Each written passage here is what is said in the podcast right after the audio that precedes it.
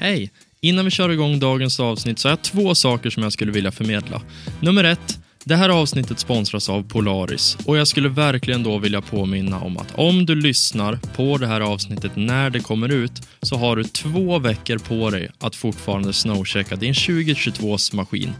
Alltså, 15 april är deadline för att boka och bygga den 2022-maskinen precis så som du vill ha den. Du kan alltså välja allt ifrån lackade detaljer, ska de vara lackad? Vilken färg ska de vara lackad? Ska den vara olackad kanske? Du kan även välja motoralternativ, du kan välja matta, du kan välja vindruta, du kan välja om du ska ha den nya 7-tumsdisplayen eller en standarddisplay. Du kan bygga den helt utifrån dina egna preferenser och du får 10 000 kronor rabatt på maskinen du förbokar på Snowcheck. Plus 5 års garanti. Snowcheck 2022, 15 april alltså. Punkt nummer två, det är att jag har släppt egna emaljmuggar. Så att om du tycker att den här podcasten är rolig att lyssna på, om du vill stödja arbetet som vi lägger ner med Snöskoterpodden, då får du jättegärna gå in på www.snoskoterpodden.se och klicka hem en egen emaljmugg. Priset 199 kronor, frakt 29 kronor i hela Sverige. Tack så jättemycket för att du lyssnar. Nu river vi igång dagens avsnitt. högruta. Ja, man åker där mycket när det är mörkt ute, så extra ljus är jäkligt. ändå kittad måste Ja, jag men säga. den är, du skulle sett den Erik, du skulle bli imponerad. Ja, den, det är jävligt, den är jävligt kittad. Skulle du säga att du är prylgalen? Nej, men kanske lite nördig är jag väl. Ja. Alltså när det kommer till... Jo, men det är jag väl. njut av nördigheten. Ja, men det måste man ju få göra. Ja, men verkligen. Det är väl halva charmen med att jobba i skoterbranschen. Ja, man får nörda ner sig lite grann och det är klart att jag har ju båda de två typerna av extra ljus som finns.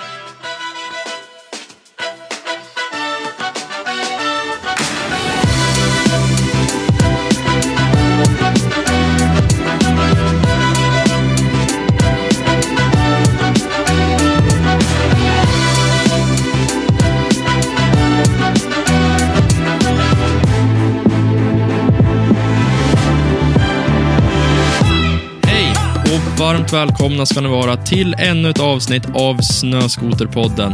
Vi befinner oss i mars månad när vi spelar in det här och vårkänslorna, de, de gör sig rejält påminn för tillfället. Som skoteråkare då skulle jag säga att det är på två sätt med våren. Det är sorgligt att skotersäsongen lider mot sitt slut, men man kan inte heller sticka under stolen med att det också är lite härligt med den här så kallade femte årstiden. Kontraster, helt enkelt. I dagens avsnitt ska ni få lära känna en person som faktiskt har varit här en gång tidigare. Om ni kommer ihåg det där specialavsnittet om begagnat köp så kommer rösten att vara bekant. Dagens gäst är alltså Emil Molander som till vardags jobbar som skoterhandlare och driver butiken Trängmaskiner i Sundsvall.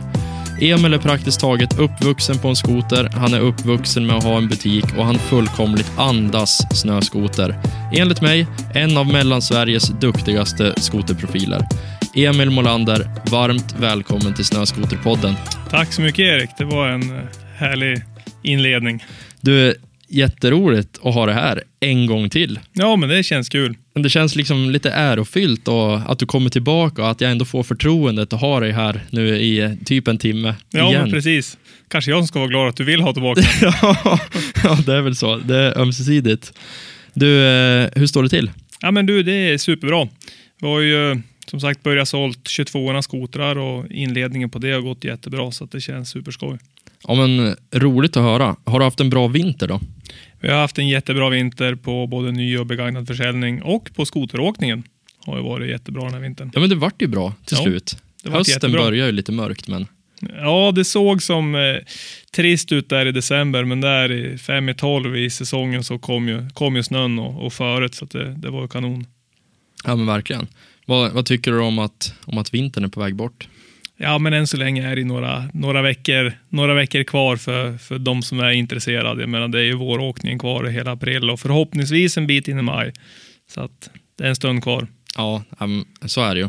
Men alltså, du som jobbar som skoterhandlare, tycker du att det är skönt när vi går ur säsong? Eller tycker du att det är lite vemodigt så här att ja, ja, nu är det liksom, nu blir det inget mer? Nej, men nu är det jävligt skönt faktiskt att när vi går ur säsongen. för det, alltså på vintern, det är väldigt mycket skoter. Alltså du vet, Ja. du, du gör ju det här ifrån augusti till liksom tills förorden tar slut där i slutet, mitten på maj. Så att det känns då skönt när den är över också. Man får tänka på något annat. Ja, men jag kan, ja. Alltså, jag, jag förstår känslan ändå. Det blir liksom, man, man är så uppe i det så att ja, det blir skönt att få en liten paus. Ja, och sen går det bara till midsommar så funderar man ju där, bara fan nu snart kommer de nya skotrarna, ja. nu är det snart igång igen och så är man peppad som fan och så ska man bygga en ny skoter åt sig själv och tycka ja. att det är skitkul. Det är sjukt ändå. Tänk, du är, du är 31 år gammal ja. eh, och du, du känner fortfarande den, den där entusiasmen. Ja, men det gör jag faktiskt. Och Det är det som är så kul med när vi har en butik, att man ser så många som kommer in, har en som är superpeppad i två, tre år.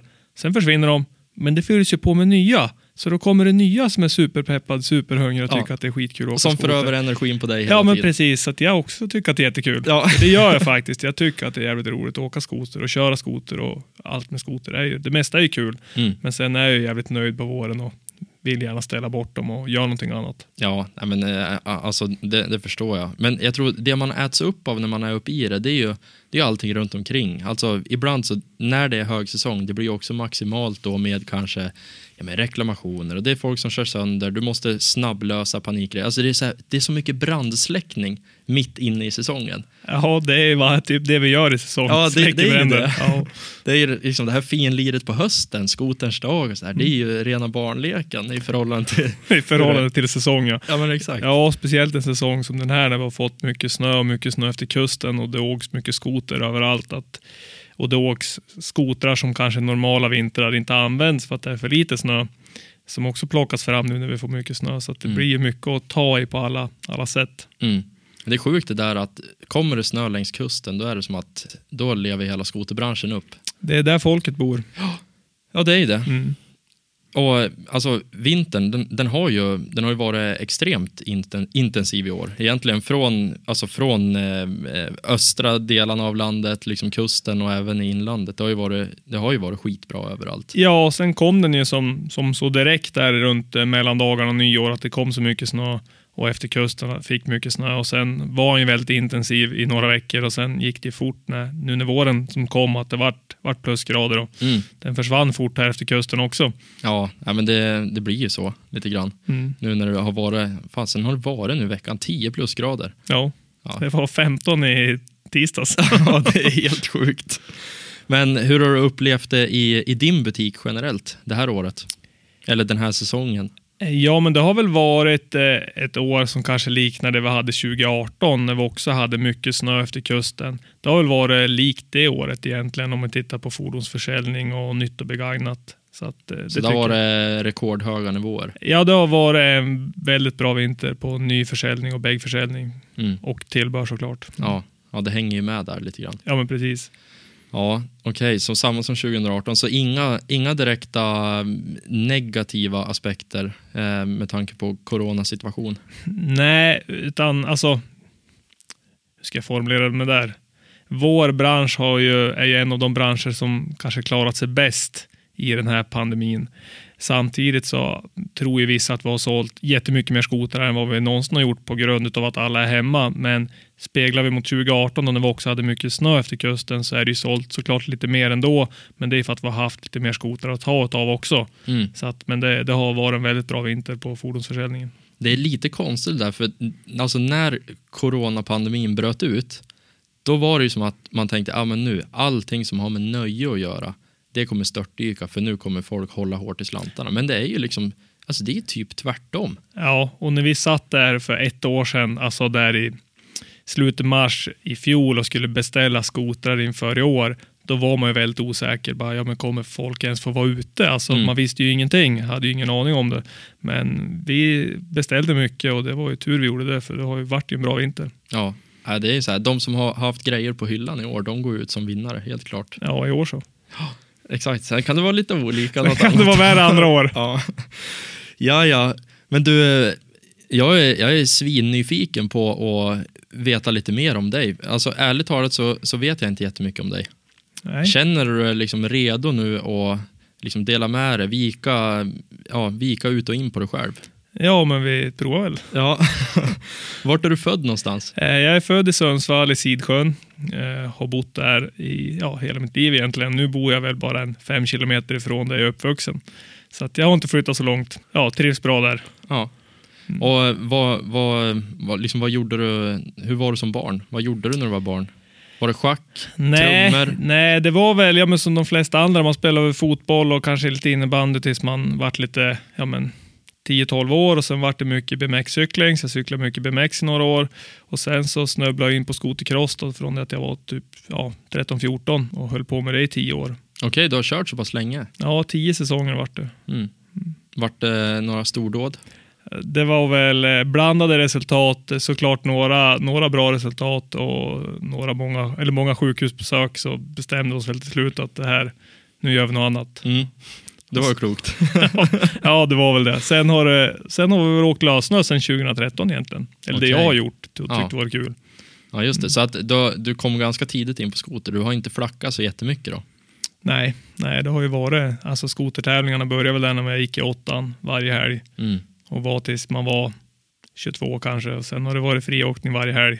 Ja, som det fortfarande är. Ja. Mm. ja, fasen vad roligt. Men innan vi kommer in på de rena skoterbitarna, vad valde du liksom för inriktning? Ja, jag gick ju el på gymnasiet.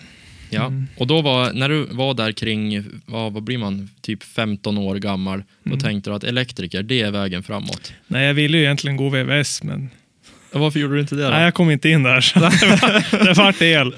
Det vart el. Ja, okej, så du kom in på andrahandsalternativet Ja. och då kände du att nu, nu jävlar, nu har vi en spikrak väg framåt här. Nej, men det kände jag väl inte. Men eh, farsan har ju gått el och farfar var ju elektriker. Så att, äh, men jag tänkte el är väl kul. Så jag Mm. gick ju det tre år ja, men som installationselektriker. Mm. Och jobbade ju som elektriker ett tag och efter jag hade tagit studenten. Eh, ungefär i åtta månader. Sen snubblade jag in i skoterbutiken och sen har jag inte kommit därifrån. Okej, så det är, det är den storyn liksom? Ja, men typ mer eller mindre. Jag har väl strajobbat lite efter, efter ja, när jag var lite yngre. Då. Men det var skoterbutiken sen dess. Ja, för att din pappa Ja. har drivit terrängmaskiner i hur många år? Ja, han började ju där eh, 74. Alltså när han var 16 började han sprang där på skoterbutiken. Det är länge sedan. Det är jättelänge sedan. Eh, och sen har han eh, ägt och drivit den sedan 82. Kanske det var 83. Borde jag kunna, men jag Mm. säger 82. Ja. Okej, så att eh, du är ju liksom helt, eh, du är ju uppvuxen i en skoterbutik, för du är född vilket år? 89. Ja, så du är ju praktiskt taget född i en skoterbutik. Ja, jo, vi har ju alltid haft butik. Ja, Mm. ja jag förstår. Så att eh, du vart inte så långvarig som elektriker? Nej. Det vart direkt in i, i butiken. Ja, Vad fick du göra då? då? Ja, först så gjorde jag väl som de flesta, de flesta som började, men jag började väl i verkstaden. Alltså det var väl där jag var. Och under alla år som jag tävlade så var jag mycket i verkstaden. Mm. Eh, och det var väl kanske egentligen först ja, en 20, 2012 kanske som jag började vara i butiken mer. Ja. Så kände du liksom då när du, när du jobbade i butiken att det här, det här är roligt, här vill jag vara eller har det liksom bara rullat på? Eller hur, hur ser situationen ut? För jag förstår ju ändå att ja men visst, du kanske också hjälper till i butiken för att det är en familjegrej. Att det blir liksom, Så kändes det väl kanske lite från början. Eller från början så jobbade man i butiken för man åkte skotertävling och det var enkelt. Man skulle vara ledig och man skulle åka på ja skotertävlingar. men så här, ha farsan som chef, ja men det är lätt att dra Ja, tidigare. men det var väl lite så. Men sen har det ju kanske vuxit in med att jag har ju tyckt att det har varit roligare och roligare eh, med framförallt försäljningen då, och sen att driva en butik. Mm. Så går du liksom igång på själva businessbiten? Ja, men det tycker jag är kul och det har väl kommit på senare år att jag tycker att det är roligare. Alltså allt runt den. Men sen tycker jag ju att det är ju väldigt kul att sälja skotrarna också. Ja, nej, men alltså det är ju, det är ju verkligen en, en passionsprodukt. Det är ju det är ju tacksamt att sälja skotrar för att folk vill ju köpa skotrar. Det är ingenting de måste ha. Nej, och de som kommer in i butiken, de är ju ofta intresserade av en skoter. Alltså det är ju en skoter de är där och tittar på i regel. Och de kommer ju för att de är intresserade. Jag behöver inte ringa till dem och be dem komma, utan de kommer ju dit. Ja, de kommer ju dit för att de, de vill. De Ja, ja, står där med öppen plånbok och gärna spenderar. Ja, kanske inte så, men de är, de är intresserade av produkterna och det är ju en, en rolig fritidssak att ha, eller ett fritidsfordon att ha, en snöskoter. Så att. Ja, ja men verkligen. Men så du, du har jobbat i den här butiken då, liksom i, ja men, ni, har, ni har gått sida vid sida, eller du och, din, eh, du och din pappa har gått sida vid sida. Ja, Och när har du liksom kommit in och tagit mer ansvar själv? Ja, men hur har har- liksom de bitarna sett ut? Det har väl egentligen blivit mer och mer eftersom. Alltså, och sen har väl farsan har väl varit där och bromsat när jag svävar iväg på någonting. Men samtidigt har vi dragit i han när han har varit lite, lite trött. Så att vi har väl kompa varandra ganska bra. Alltså, Hur är det att jobba med sin pappa då? ja, men det är, väl, det är väl såklart lite både och. Men det mesta är positivt. I alla fall vår relation är positiv. Vi, alltså, även om, om det är en dag vi inte är på jobbet så pratar man i telefon. Antingen om jobbet eller om någonting annat. Men vi har ju en väldigt bra relation både på jobbet och utanför jobbet. Mm. Är det skilda relationer? Nej. Nej, det är samma. Det är samma. På julmiddagarna då pratas det friskt om skoteraffärer. Det kan du göra, absolut. Ja, jag förstår. Nej, men det, det blir väl lite, det kan vara svårt att dra gränser där och det är väl på gott och ont. Det är ju jättefördel i att ja, men, du har en anledning att, att umgås och prata med din förälder. Det är ju såklart positivt. ja, men absolut. Och Jag menar, det är som sagt, vi, vi pratar jobb. Oftast pratar vi jobb och vi kan ju ibland få en väp på någon middag med, ja, med lite folk. Att, men nu får ni prata om något annat än det där jävla jobbet. Liksom. Men vad fan, det, är, det är det vi gör alla dagar. det som är Ja, livet. det är det vi håller på med. Så att, men, nej, vi pratar mycket jobb. Ja. Äh, Det är väl på, på gott och ont givetvis.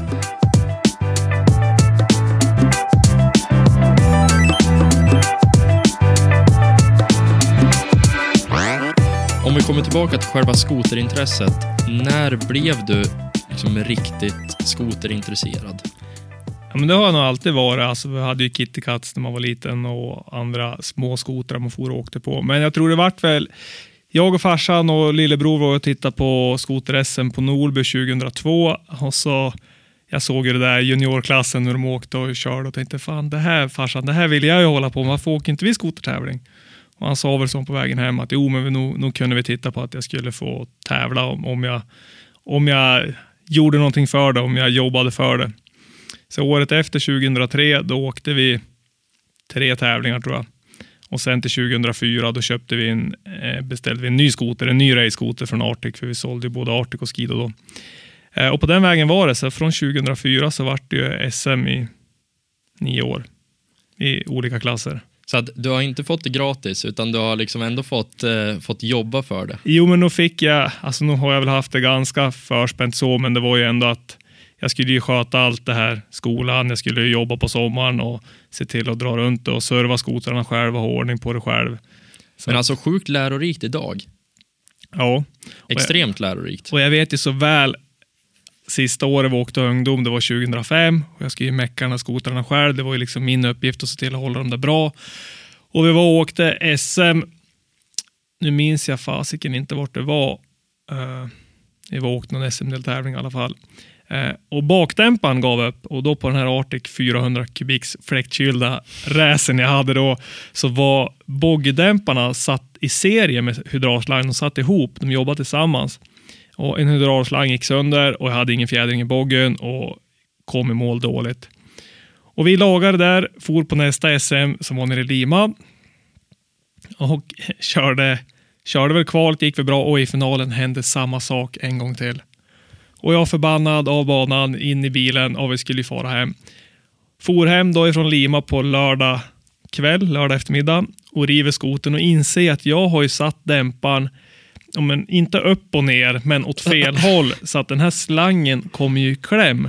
Ja, så du nöp av han i varje hopp? Typ. Nej, så att han, efter jag hade kört ett tag så gick ju den här slangen av. Ja. Och det där var ju liksom, det hade jag först gjort en gång efter jag hade servat dämparna och jag upptäckte ju inte felet och gör ju samma sak en gång till. Så 2005 åkte jag ingen SM-final i ungdom för jag hade, hade skruvat själv inför två SM-deltävlingar. Men efter det, då satt du aldrig dämparen fel. Nej, sen lagade vi den på lördag kväll och så for vi på Gärde här i stan och åkte Snowex på söndagen och då vann jag där. Så att då tänkte jag att den jävla Ja, dämparslangen skulle sätta rätt. exakt.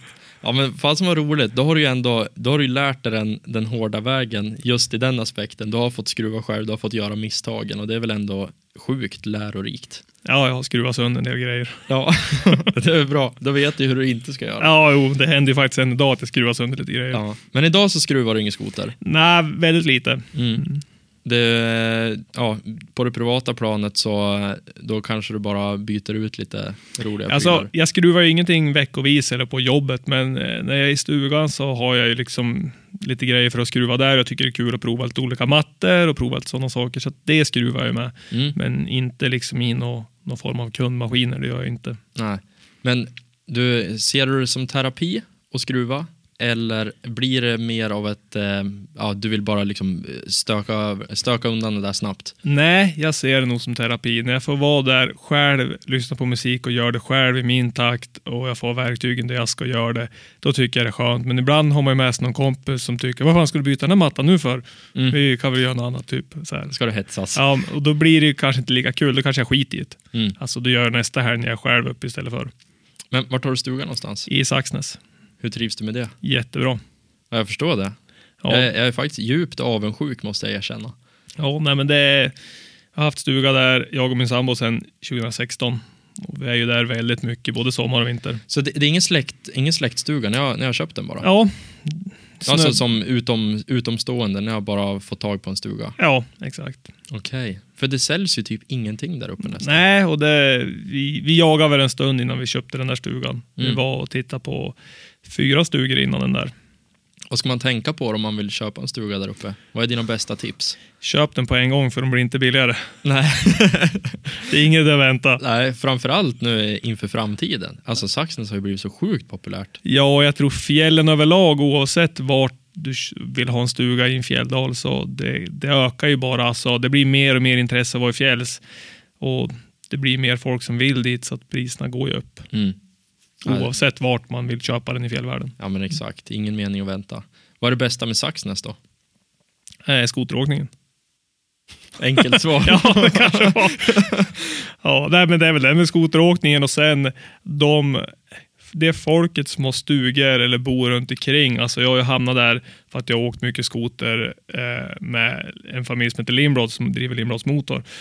Och med sonen Viktor där, vi har åkt extremt mycket skoter så att det var ju så jag kanske hamnade där i Saxnäs från början och var mycket med dem och åkte mycket skoter med dem.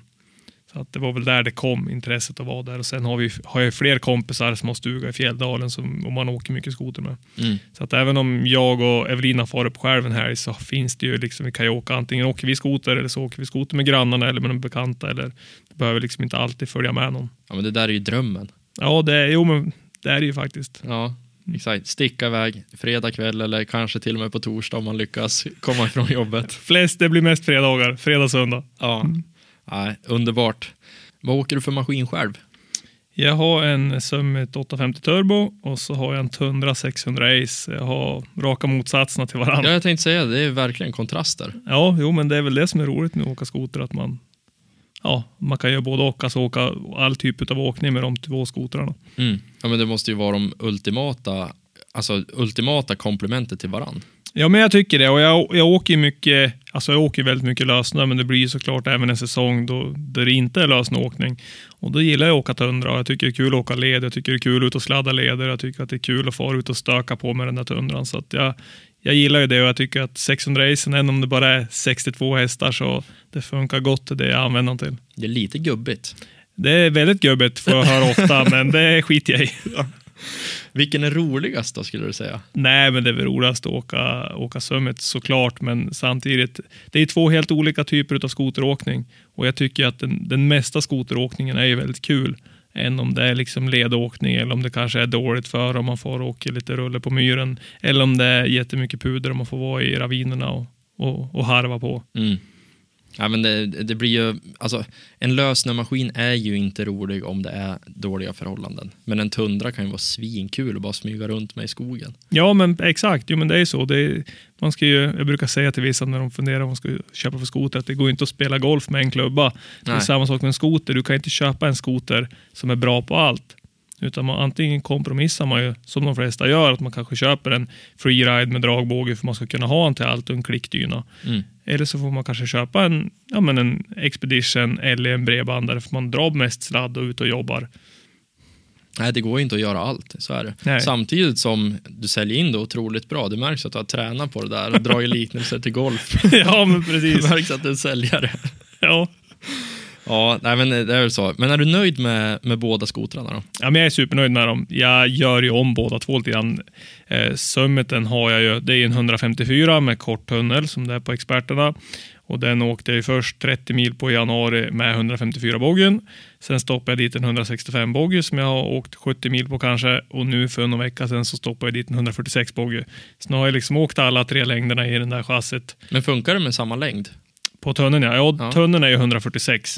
Okej, så Mm. det, det funkar ju praktiskt taget med alla. Det funkar bra. Så nu är väl planen att den där 146 boggen sitter i säsongen ut. Mm.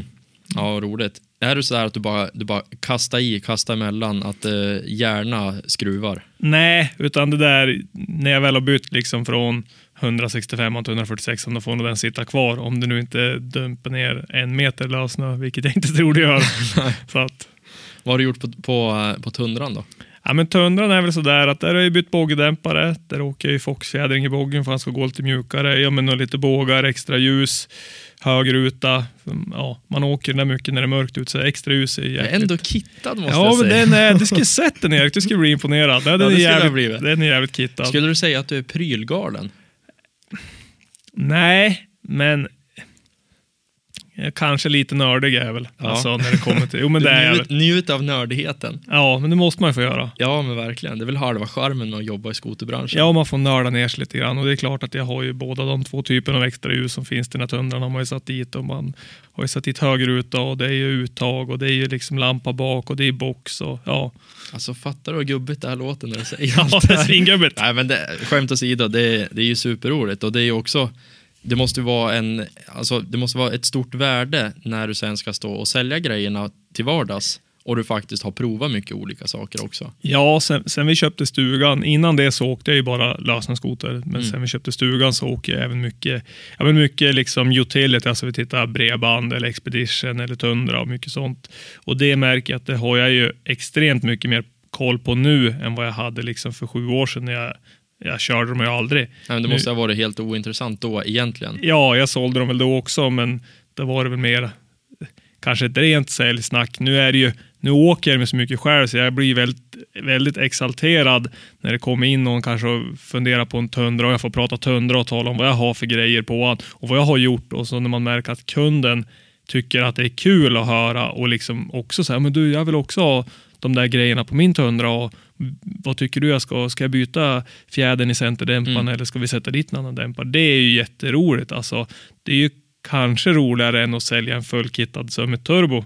Så Ja. kanske det liksom är lite roligare, för det är lite mer unikt det här med utility, alltså tundrorna och Expedition LE och det. Ja, men är det inte lite så, alltså en, en lösnöåkare generellt, det är ju en Alltså det är ju majoritet av marknaden idag. Det är ju liksom lösna maskiner som säljs. Men det måste ju vara en, en helt annan kick och, och prata om andra grejer. Alltså sånt som inte är kopplat till lösnösporten utan du kanske pratar om mycket annat som kan förhöja körupplevelsen för en annan kundtyp. För det blir inte samma vardag. Nej, men exakt.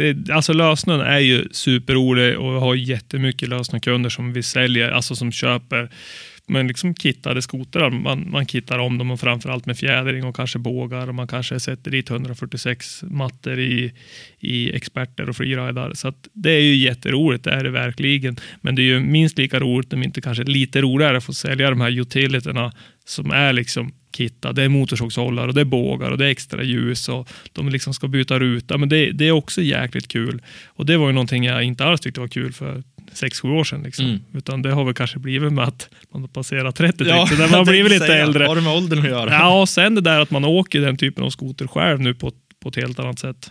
Mm. Att man åker mycket skoter, åker mycket ja, men led och man drar mycket sladd och man drar något skidspår emellanåt och man använder dem ju och då blir det ju roligare. Mm. Ja, men det, alltså 100 procent, det förstår jag. Skulle du säga att du är en, eh, en förtroendesäljare eller är du, en, eh, eller är du liksom en, en typisk säljperson? Jag tror nog, eller jag vill ju tro att de får förtroende för mig i alla fall. Det hoppas jag ju. Jo, men det, ja, annars gör jag ju något fel. Ja, det känns som det. Du är så passionerad så att det, det måste ju vara en förtroendesäljare. Ja, men jag hoppas det i alla fall. Ja, ja, roligt. Har du, har du gått några, några säljutbildningar och sånt där? Nej, det har jag inte gjort. Är självlärd. Bara passion egentligen. Ja, eller självlärd. Ja, det är väl klart att man, om man är och tittar på någonting annat, eller man snappar ju upp någonting om du ser en film eller om du är på liksom någon elektronikkedja och ska köpa en telefon. Man snappar ju upp saker och hör ju folk i andra, ja men man pratar med några säljarkollegor, man kanske frågar dem eller man sitter och tar en öl på någon konferens och liksom, då kanske man hör att Jaha, han säger sådär, ja, men det ska jag ha i åtanke Mm. nästa gång. Så att självlärd är väl kanske hårt att säga, men ja, Ja, men typ. ungefär.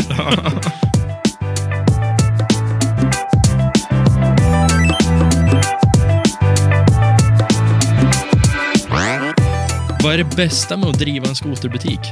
Enligt dig? Kunderna. Det var ett snyggt svar. Ja, men kunderna är, ja men faktiskt, en om, eh, jag menar, 99 procent utav, utav våra kunder på, butiken är ju superbra kunder. Alltså det är verkligen det. Och det är ju jäkligt kul att få göra dem glad genom att sälja en produkt till dem som de är nöjd med. Sen är det klart att eh, någon kund blir, alltså det blir någon miss någon gång, alltså kanske från min sida eller från kundens sida. Så, man kommer kanske inte 100% överens, men 99% av kunderna är ju superbra kunder och, vi, jag trivs med dem och jag hoppas att de trivs med mig.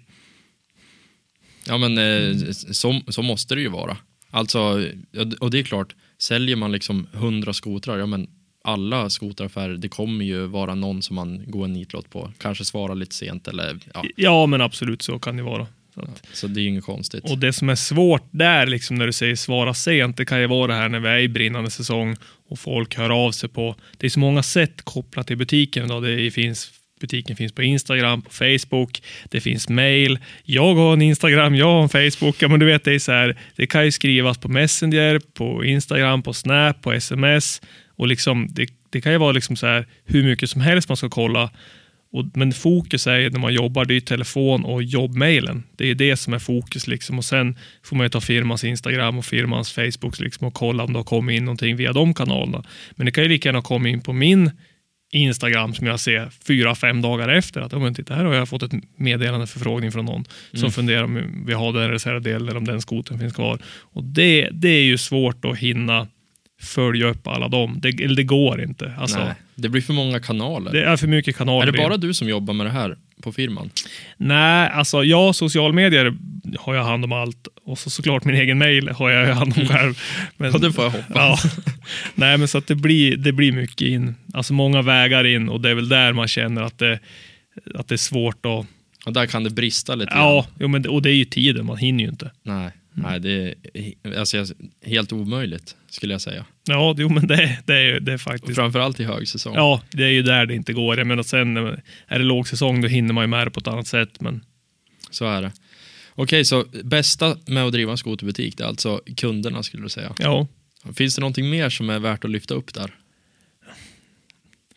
Ja, det, är, alltså, det bästa är väl kanske, var väl kanske kunderna, men sen är det ju de, alltså arbetskollegorna. Att man går ju på jobbet och har roligt med de man jobbar med.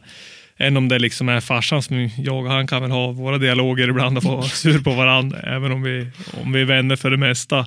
Men annars är det ju kollegorna. Det är kul att gå på jobbet och de tycker ju att det också är kul att gå på jobbet. Så att, Men det är ju en passionsbransch. jo, men det är ju det, lite det. det är svårt att jobba, som, jobba i en skoterbutik om du inte är intresserad av skotrar. Nej, det är väl klart att det går, men det blir ju inte på samma sätt. Nej, Alltså. det blir inte det. Det är Så- som allt. Jag menar, säljer du bilar och inte är intresserad av bilar så tror inte jag att du är en jättebra bilförsäljare. Nej, mest troligt inte. Nej, och det ska du sälja mobiltelefoner och tycker inte att mobiltelefoner är ett dugg kul, då säljer du nog väldigt lite mobiltelefoner. Då. Ja, mest troligt. Ja. Det handlar ju hela tiden om att, om att kanske ja, men söka sig till ställen som man, Som man är intresserad av. ja, exakt, som man är i rätt miljö. Ja, men Då, precis. då är det inte sån ansträngning heller. Nej, då blir det ju mer roligt. Mm. Ja, men verkligen. Vad skulle du säga är det värsta med att driva en skoterbutik? då? Eller liksom det tråkigaste? Vad är baksidorna? Ja, alltså det, det absolut tråkigaste och sämsta, det är ju vädret. Alltså är inte vädret med oss, får vi ingen snö, då är det ju jäkligt trist att driva en skoterbutik. Ja, det, där, det är ju värdelöst. Ja, Alltså det är ju extremt väderstyrt. Ja, än om vi säljer mycket maskiner innan snön kommer så är det ju ändå mycket skotrar kvar där i mitten på december som ska ut och jag menar kommer ingen snö då är det ju inte så roligt alltså att liksom ha du vet måndag efter nyår och så är telefonen ganska lugn för det är ingen snö. Det är inte så kul utan Nej. då är det ju betydligt mycket roligare som vintrar som i år då att det liksom det är tryck hela tiden och det går ut skotrar hela tiden och jag menar det säljs ju skotrar Förra veckan levererades det ut tre nya 21 och det, liksom, det säljs ju fortfarande skotrar. Så att, ja, det är vädret är det absolut sämsta med att driva en skoterbutik. Ja, men det- är ju så extremt väderberoende just av den anledningen att alltså finns det ingen snö så går det inte att köra skoter. Eh, om man kollar på till exempel crossbranschen eller motorcykelbranschen, värsta som kan hända sommartid, det är dåligt väder, det är lika, lika med att det regnar. Ja. Om det regnar, du kan fortfarande åka motorcykel. Men för snöskoter, är det ingen snö så det, alltså det är fysiskt omöjligt att köra skoter. Ja, men precis. Och det där är ju, ja, det är ju det svåra med det hela. Att Mm. Vi vet ju aldrig om det, vi är som bönderna, beroende på vädret. Alltså det är så här, hela Ja. tiden beroende på vädret. Kommer det bara snö, ja men då säljs grejerna. Ja, men- Kommer det ingen snö, då är det värre. Ja, men tänk att vi, har, vi liksom kämpar ett helt år och sen så ska det skördas i typ två, tre månader. Ja, Ja, I år har det varit typ två, två och en halv månad ja kanske. ungefär. Ja, Ja, här hos oss i alla fall. ja här i Sundsvall. Tänk då, allt annat det är liksom förberedelse och en väntan och en Ja. förväntan också. Och då kan vi titta till liksom säsongen 2020 när de åkte skoter hemma kanske två helger på hela vintern. Mm. I år har vi åtminstone haft åtta, kanske nio helger med liksom skoteråkning runt Sundsvallstrakten. Så det är en väsentlig skillnad. Och 2018, det jag pratade om tidigare, var en bra vinter. Då hade vi visning på, 2018 vi hade visning på nya 2019 nere i Myre en tisdag 17 april. Och Njurunda Skoterklubb sladdade leden dit för folk körde skoter dit på tisdag kväll och provkörde nya 600 r och någon freeride vi hade där. Det är helt otroligt. Ja. Och dit är det en månad nu och nu har vi ingen snö kvar. Nej, nej, exakt. Nej, det är, saker och ting förändras. Det är ju bara så. Det är någonting med vädret. Ja. När vi ändå är inne på butiken, vilken skoteraffär skulle du säga är roligast att göra? Ja, men ro, alltså, roligaste skoteraffären det är väl kanske till den, till den kunden som, som kanske inte riktigt vet vad han ska ha eller vad hon ska ha när de kommer in. Utan de vet att de, de är intresserade av en skoter och de vet kanske inte om de ska ha en ny eller begagnad. De vet inte riktigt vilken modell. Och där är, tycker jag att det är väldigt kul. Oavsett om man får sälja ny eller begagnad så brukar väl det vara roligaste affären. Man får hjälpa en kund och, och kanske hitta rätt maskin för de, de är lite osäkra själv. Ja, men för, för då får du ju verkligen briljera, Ja. glänsa med expertisen. Ja, nej, men alltså det är väl ganska kul. Och det är ju ändå, ja, jag får ju säga vad jag, min åsikt och jag menar jag åker mycket skoter så att någonstans tror jag ändå att, att jag kan styra dem hyfsat rätt i alla fall. Ja, men det är jag helt övertygad om. Det är klart att det är så. Nej, men, och, och sen, alltså just det här att när man får kanske bolla, man får ställa lite frågor. Eh, ja, men, vad är det för typ av åkning de är ute efter? Vad är det för typ av turer de brukar göra? Ja, men precis. Det blir ju ganska intressant köp än att någon bara kommer in, säger att jag ska ha det där styret och sen så betala och gå ut. Ja. Det men, blir ju liksom Ja, ingenting. men helt klart. Och det är roligt att lyssna på kunderna och det är som, jag tänkte säga, ingen kund är ju den andra lik, utan alla är ju liksom så här, ja men de, de åker på det här sättet och man kanske åker mycket hemma, man bor i Timrå eller man bor i Matfors eller Njurunda. Eh, eller man åker bara i fjällen eller man har stu, husvagnar uppe i Hede liksom. Så att det, det är på olika sätt alla kunder, men ja, det är som, det, det är kul när de kommer in och kanske är en första gångsköpare, men där är nog första gångsköparen och roligast, Mm. roligaste affären. Det är ett bra svar. Ja, men jag tror det. Ja. Ja, intressant. Du blev ju delägare i firman för hur många år sedan? Två år sedan. Två år sedan. Mm. Eh, så att nu äger du och din pappa, ni delar lika på firman ungefär. Eh, vad har varit det svåraste sen, sen du kom in lite mer vad ska man säga, affärsmässigt in i firman och inte bara ha jobbat åt din pappa? E- Ja, egentligen är det ju ingen skillnad utifrån hur vi jobbar. För jag menar, vi jobbade på samma sätt innan som vi gör nu. Det är egentligen bara skillnaden är ju ett papper. Alltså, det står Mm. på ett papper. Så för mig har det inte gjort någon skillnad. Din röst är också värd någonting. jo, men precis. Men det var den ju innan också. Så ja. där har ju farsan ändå varit att han har ju, vi har ju kompat varandra väldigt bra. Alltså, han har ju inte tagit något beslut som inte jag har fått vara med på och vice versa. Varken före eller efter om man säger så. Utan vi, vi har ju gjort det tillsammans de sista tio åren. Ja, oavsett eh, hur det har sett ut pappersform Mm. så har vi gjort det tillsammans. Men, så det finns ingenting som har varit speciellt svårt eller som har blivit så här en uppvak, alltså ett, ett uppvak för din del? Nej, nej, det var precis som dagen innan tänkte jag säga. Ja, men det är ju skönt. Ja, Det är ändå jäkligt positivt. Skoterbutikerna emellan. Om man skrapar lite grann på ytan där eh, och om man liksom tänker att ja, utifrån sett är alla tjo och simma, det är glatt och det är klapp på axeln och man håller, håller varandra om ryggen och ja, det är en liten bransch, alla känner alla. Är det så i verkligheten också eller finns det en rivalitet mellan butikerna? Alltså, våra handlarkollegor här i stan har jag ju bra kontakt med allihop. Eh, och man ringer dem ju om det skulle vara någonting. Men kanske de man har bäst kontakt med det är ju alltså kollegorna på Skido i butikerna, alltså runt omkring, alltså som kanske är 5, 10, 15, 20 mil ifrån oss. De har man ju kanske ännu bättre kontakt med. De flesta av dem i alla fall. Men det är så. Ja. Men eh, har ni så bra kontakt att ni liksom styr affärer till varandra också? Eller Nej. är det så här bara, äh, men, är det någon som hör av sig då, då slår man till? Nej, men det kan väl vara eh, olika, alltså såklart beroende på, men vet jag att jag, jag har kanske slut på den här modellen, men jag vet att Per i Sollefteå, han sitter på tre sådana där, då kan jag försöka styra kunden dit, säga men du ring Per, han, han har en sån där, han hjälper dig med det där. Det är så? Ja, men det försöker jag göra. Ja. Det är Men bättre för alltså, att kunden köper den än att de köper en konkurrerande varumärke. För då får jag kanske sälja servicen i alla fall Ja, och precis. tillbehören. Ja, men det är bra. Det är ju ett, ett långsiktigt tänk. Ja, Det måste jag ändå säga. Ja nej, men det är väl så försöker jag tänka i alla fall. Jag tror jag tänker så för det mesta.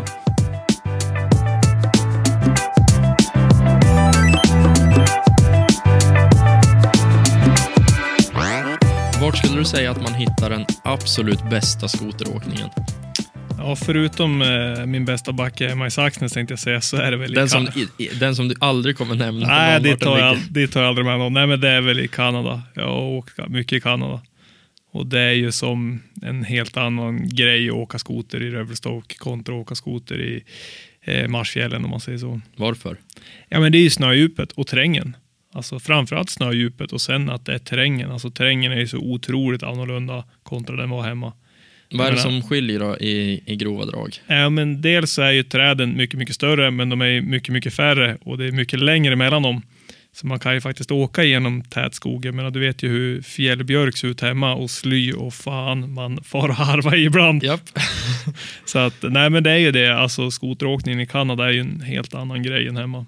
Ja, men där handlar det mestadels om att bygga fart. Ja, Alltså hålla farten. hålla farten. Och sen beror det på, jag menar, det finns ju olika typer av skoteråkning där, men när du är liksom åker, ja men Alpine då, alltså där det är mycket snöbrant, så är det ju, dels är det ju, ja det är fara för laviner som på ett helt annat sätt än, än vad var hemma. Eh, och det är mycket snö, jag menar du kör ju fast på ett helt annat sätt, det är på mycket högre höjd. Skotrarna går ju faktiskt väldigt bra trots att det är på hög höjd, men det är ju soppatorsk i dem. Klockan två, liksom, då är det tomt i tankarna. Då måste man, Man ju, håller stumt hela tiden. Ja, det, är liksom, det tar slut fort på, på ja, energin i skotern om man säger så, eller på Mm. soppan. Ja, nej, men jag förstår det. Och det är ju, alltså, jag har kört i, i USA en gång Mm. och det var ju så här, när du vek av leden, du åkte ut, alltså ledkörningen den är ju samma Mm. typ, eh, fast den är bredare, bredare leder, men så fort man vek av leden, du åkte ut i lössnön, det var liksom Va? Vad fan är det som händer? Det, Ja. alltså det är första känslan, första intrycket. Det är som, ja, du, du kan släppa allt som heter bryta med kroppen, Ja. bryta i styret. Det är bara fokusera på, flytta vikten mellan fotstegen. Ja, precis. liksom, Man står bara på fotstegen och lutar sig åt ett håll eller Ja. ett annat och skoten far dit. ja, men så extremt lättkört, men också extremt svårkört om man kör sakta. Ja, och, men så, jo men det är det ju. Och det blir, man kör ju på ett helt annat sätt där just för att det är så mycket snö och du måste bygga så mycket fart. Eh, Och, och sen är det såklart den här säkerheten kring det där. Alltså lavintänket hela tiden. Det är hela Mm. tiden det lavintänket. Och, att, och med radiorna är polaren med och hör man, hör man den andra. Och, så att, nej, det är på ett speciellt sätt. Och jag vet vi var dit, jag och Viktor, första gången 2016. Då var vi där och åkte 850 när de just släpptes. Så vi kom väl dit lite halv lost som vi var. Raggade in dit vi skulle köra skoter och det var ju så här. Det var vecka 12 vi var där. Och så, så ja, vi kom till Sickam och stod dit vi skulle åka. Och det är tre, fyra plusgrader och inte en snöflinga ute och kolsvart. Och vi frågade den här guiden, du vart fan ska vi åka skoter imorgon? Ja, det här snö." känns ju värdelöst. Vad har vi betalat för? Ja, fan det är ingen snö alls. Nej, men nej, vi ska åka bil typ 10 minuter och sen ska vi åka skoter 10 minuter och sen kommer det vara svinbra. Och första dagen så tror jag bokstavligen vi åkte pickup i fem minuter och sen lastade vi av efter någon skogsbilsväg eh, några hundra meter längre upp i, efter berget och sen åkte vi skoter 10 minuter så var det ju fyra meter puder. Eller fyra meter snö. Ja. Ja, så det är ju en jävla skillnad mot för vad man är van hemma. ja, men verkligen. Här liksom man transporterar sig två mil led för att hitta en backe som man kör upp på eh, en kvart. Ja, eller man åker från kusten 40 mil till fjälls och så är det 80 centimeter. exakt. Ja, exakt. Där åkte de fem minuter.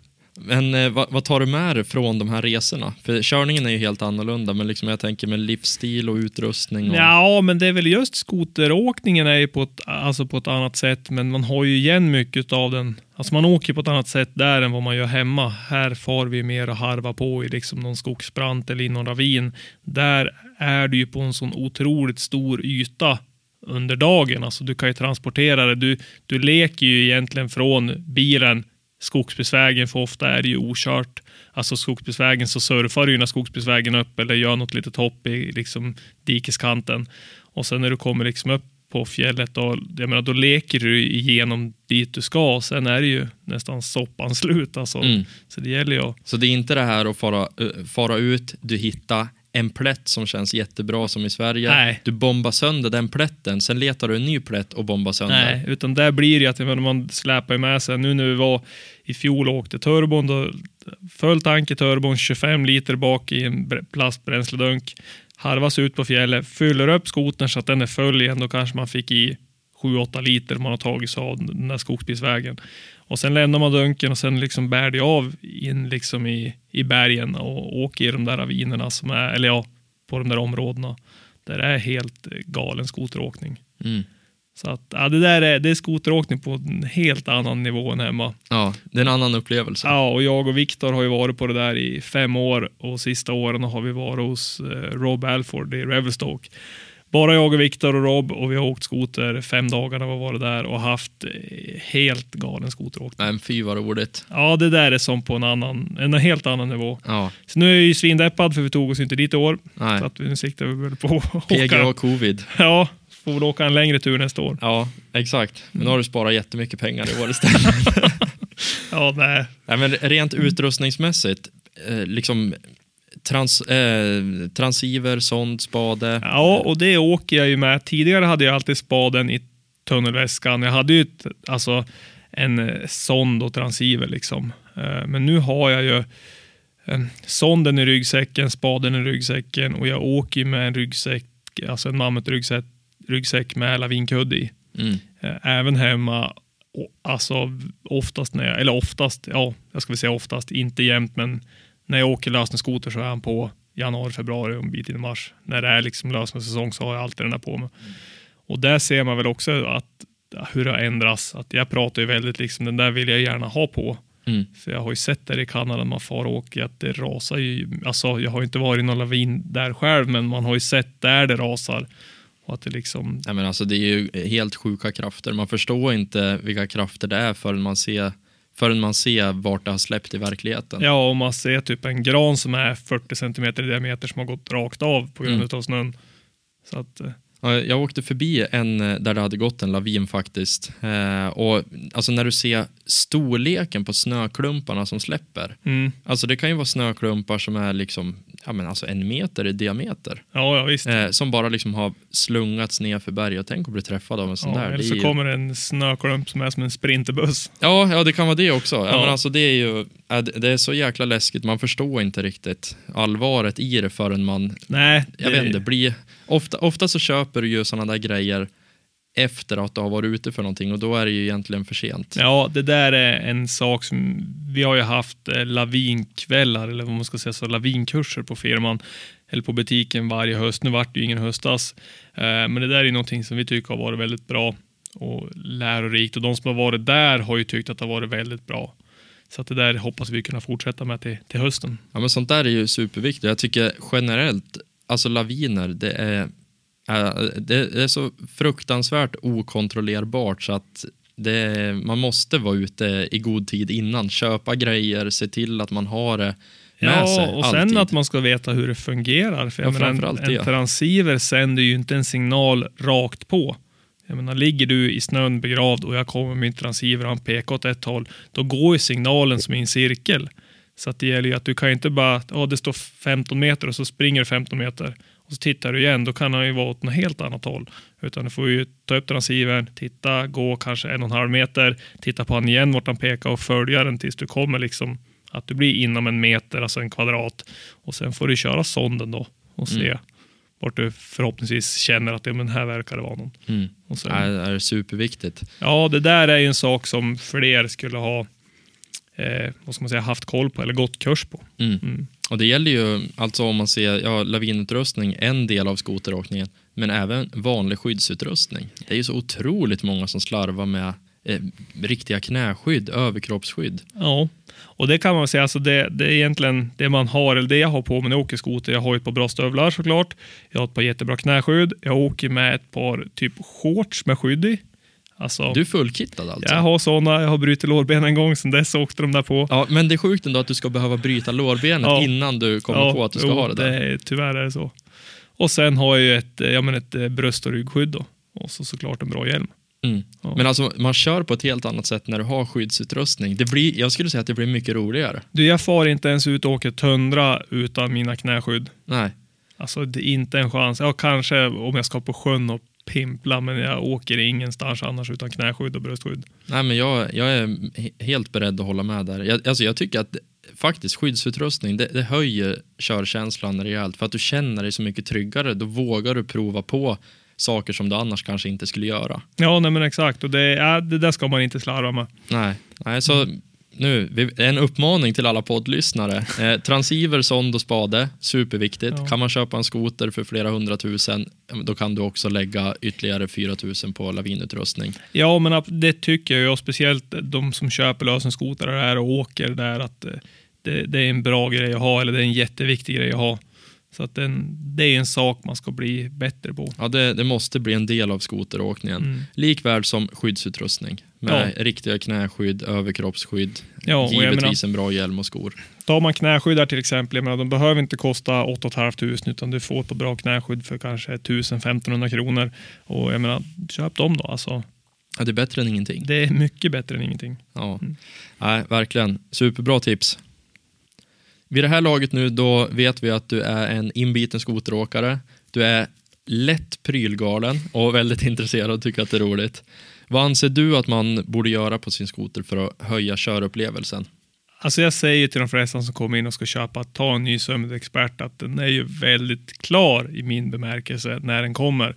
Eh, hade jag varit vanlig konsument så hade jag gjort två saker på den. Jag hade satt dit en lägre styrhöjare och jag hade satt dit ett smalare styre eller alternativt smalnat av styret. Det hade jag gjort på en sån om jag hade varit vanlig konsument. Men nu är det som du sa att jag är lite prylnördig och tycker att det är väldigt kul med grejer och jag säljer ju grejerna och tycker att det är kul att jag har använt dem och vet vad jag, vad jag säljer för någonting. Så att jag byter desto mer saker, men det är väl alltså ett lägre styre och ett smalare styre är väl det. Och då pratar jag inte att det ska vara tunnare utan att det ska vara smalare på liksom bredden. Okej, Mm. av vilken anledning? Ja, men du får mer känsla. Du får mer det så? känsla. Ja, du får ju skoten liksom lite tajtare mot dig själv. Men blir han inte tungstyrd då? Nej, nej. De det, är- det var en gubbig fråga. Ja, det var en gubbig fråga. Fan, hur gammal är du Erik? Ja, exakt. Nej, men de, de blir väldigt bra ett smalare styre och då kanske det ska vara kanske 30-40 mm smalare än ett originalstyre på en Summit. Just det. Det tycker jag är en bra grej att göra. Och till mycket tjejer så brukar jag alltså rekommendera att man byter bromsgrepp. Alltså för många tjejer har ju lite mindre händer och fingrar och får man ett bättre bromsgrepp som kommer lite närmare styret eh, så är det bra. Alltså, Få en helt annan känsla. Helt Bromsen annan blir, mer, eh, blir lättare att ja, men han är, den är ju där då när de vill nå honom. Då behöver vi kanske inte anstränga sig för att nå den på samma sätt utan Mm. man når den lättare med ett finger. Ja, Men det är otroligt många som, alltså många duktiga åkare, alltså de, de, de gasar och bromsar om vartannat konstant. Ja, och det där har man ju själv från när man racear. Det är ju mycket gasbroms. Ja, jag jag kan menar, tänka mig det. När man friåker, det är extremt mycket gasbroms. Du gasbromsar ju hela tiden. Du ska upp på skrå, du gasbromsar, du ska utför, du gasbromsar. Mm.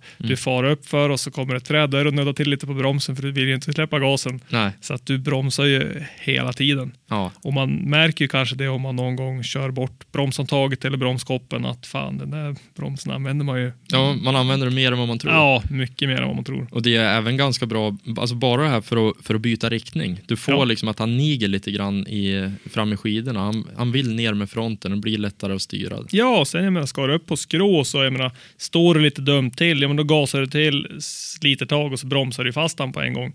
För jag menar, gasar och sliter bara, ja, men då kommer han ju fortsätta en bit innan han stannar. Mm, Så att du är ju där på bromsen jämt. Exakt. Mm. Okej, så, så styre framför allt. Ja, det men är liksom den stora ja. grejen. Ja, styre, styrhöjare. bromshandtag. Alltså det ska jag väl säga är liksom det väsentliga. För jag menar, idag har de ju så liksom extremt låga dyner redan. Liksom allt är ju väldigt, väldigt bra på. Alla märken är ju bra på. Men liksom, tittar man, det är väl det där jag själv känner att det skulle jag ha gjort på.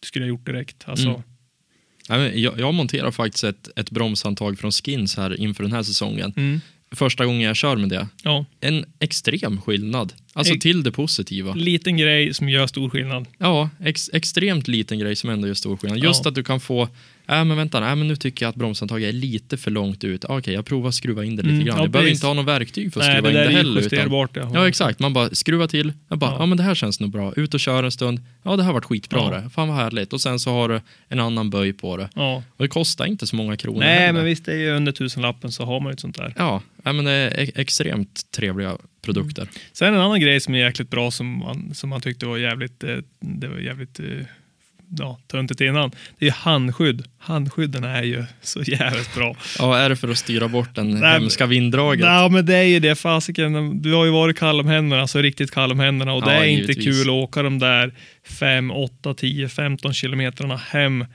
klockan är halv sex och det är liksom 22 januari och det är 15 minus och du ska passera en sjö och så ska du åka hem med blöta liksom, eller kalla handskar. Det är jättebra att ha handskydd. Mm. Ja, men äh, äv- även för att det inte ska komma kvistar som trycker på Ja. bromshandtag och sånt där. Ja, eller slår på fingrarna. Ja, Men handskydd är det är en bra grej. ja det, är, det är faktiskt underskattat. Jag har inte tänkt på det. Ja, jo, men det är det. Det är underskattat, men det är jättebra. Mm. Ja, men det köper jag. Du, Emil, vi, eh, vi börjar närma oss slutet av avsnittet. Ja, redan. Det gick fort. Ja, alltså fasen vad skoter du har pratat. Det var svinroligt. Ja, men det blir lätt när man pratar skoter. ja, det blir det. Det är alltid roligt. Hur tycker du att det har känts att spela in? Ja, men det känns bra. Det var lite nervöst, men det släppte efter ett tag. Ja, härligt. Mm. Du, om man skulle vilja komma i kontakt med dig, hur gör man då? Eh, man skickar ett mejl på emil.terrängmaskiner.se eller terrangmaskiner.se. Instagram? Ja, Emil Molander. Trevligt. Ett ord. Mm. Ja. Vilka skoterprofiler från branschen tycker att jag ska intervjua? Vilka vill du höra i Snöskoterpodden? Ja, men det är väl kanske två stycken som jag tycker är lite intressant. Och det är bland annat Thomas Berntsson från Tobi. Vet jag, jag pratade med han typ fyra gånger. Ja, Både för två år sedan, i fjol och även nu bara för några veckor ja, sedan. ja, men han är ju en sjukt intressant person, alltså för han kan så mycket. Sen är det ju faktiskt en rolig person som jag åker en del skoter med, i Christian Munter. Skellefteås eh, Billy Öhman. Han är ju väldigt rolig och kul. Mr och- 4P. Ja, Mr Släpvagn. Japp. Han är ju också en väldigt rolig kille. Jag har faktiskt haft lite kontakt med honom. Vi skulle styra upp det i, jag tror att det var i höstas. Och sen så då vart det lite sjukdom som kom emellan och sen så rann det ut i Ja, sanden. får ni Jag jaga måste, på han. Ja, jag måste ta upp det där igen. Ja, han är Ja. rolig. Han är en skitrolig människa. Ja, en kul kille. Ja, bra tips. Ja. Skulle du vilja säga någonting som jag inte har frågat om? Eh, nja, jag vet inte vad det skulle vara, men det är väl att eh, snabba på och boka en skoter för, till nästa år, för det blir vinter igen. Är det så? Ja, det Kan du lova att det blir Ja, vinter? jag lovar att det blir vinter. Du är Sen- som Expressen och Aftonbladet. Nu kommer rysskylan, nu är det Ja, men rekordvinter. vinter blir det ju sen. Hur, hur den blir är ju en helt annan sak. Snön kommer ju. Ja, roligt. Så boka skotrar, tänk skotrar, andas skotrar. Emil Molander, tack så jättemycket för att du tog dig tid att spela in det här. Ja, men tack själv Erik, det var kul att vara här.